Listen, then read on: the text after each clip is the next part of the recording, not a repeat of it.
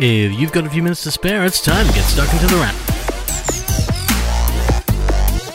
It's the middle of February 2020, and you're tuned into The Wrap, Australia's fastest technology roundup. And if you didn't know, because you might not, February is typically when we start to see the first mobile phones of the year roll on out. It happens every year, and it typically starts with Mobile World Congress, which we were due to fly out for next week. However, this year, Mobile World Congress, also known as MWC, won't be happening. In the past couple of weeks, we've seen phone companies pull out from what is arguably the world's biggest phone conference, citing coronavirus concerns. That started with the likes of LG and ZTE, the latter of which makes phones for Telstra, among others, but we've seen plenty of companies pull out since. Sony, TCL, Ericsson, Facebook, Amazon, Intel, MediaTek, Vodafone, and Nokia all pulled out of Mobile World Congress due to concerns, and that has since led the organization that runs Mobile World Congress, the GSMA, to pull the plug on MWC this year. And just like that, the 20th Mobile World Congress was put on hold, with plans to come back next year in 2021. Phone companies that were due to announce phones haven't all said what their plans are now, though some of the companies we've spoken to have said the late February announcements would likely be pushed back to March, meaning phone season may start a little later this year thanks to the coronavirus. It's not the first time the novel coronavirus has affected mobile phones in its short lifespan, because while the virus has infected tens of thousands of people, it's also making a dent on mobile phones, shutting down factories across China. This could affect when the next iPhone is launched or even the new iPad Pro,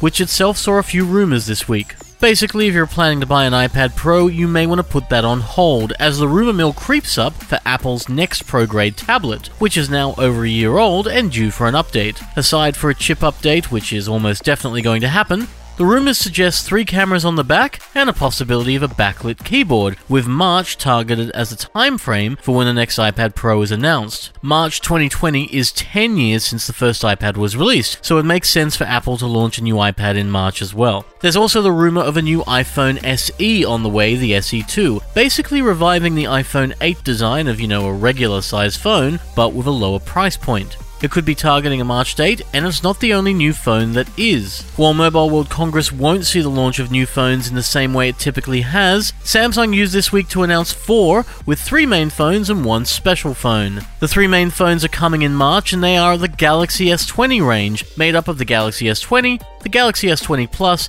and the Galaxy S20 Ultra, devices that range from 6.2 to 6.9 inches and sport a new chip, bright and fast screens, and a good assortment of cameras. There's a minimum of three cameras on board, and they're all a little different from the cameras found on the previous Galaxy phones. They jump between wide, standard, and close, but the Galaxy S20 Ultra gets closer and sports a massive 108 megapixel camera, making it the biggest of the bunch. Samsung's other neat trick in this phone range is the support for 5G, because there will be both 4G S20 models and 5G S20 models, allowing customers to work out what suits their price points best. While the S20 Ultra is going to be the best of the bunch and ranges between $2,000 and $2,300 locally, depending on the version you go for, of course, there's also another Samsung phone coming, and it's a foldable. It's the second of Samsung's foldable phones, following on from the fold up tablet phone, the Galaxy Fold, which we saw last year. This year it's the Galaxy Z Flip, and like the new and upcoming Moto Razr,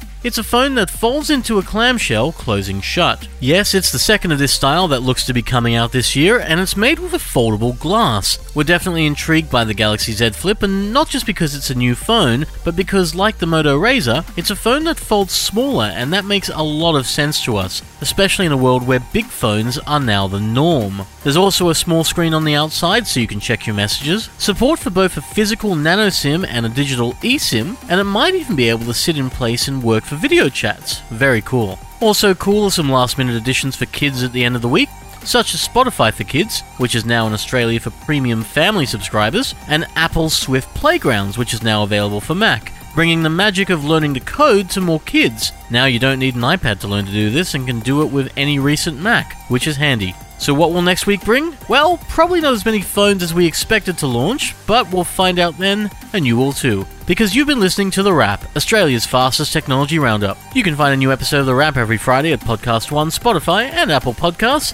and we'll be back next week for more technology in 5. Until then, have a great week, and we'll see you next time on The Wrap. Take care.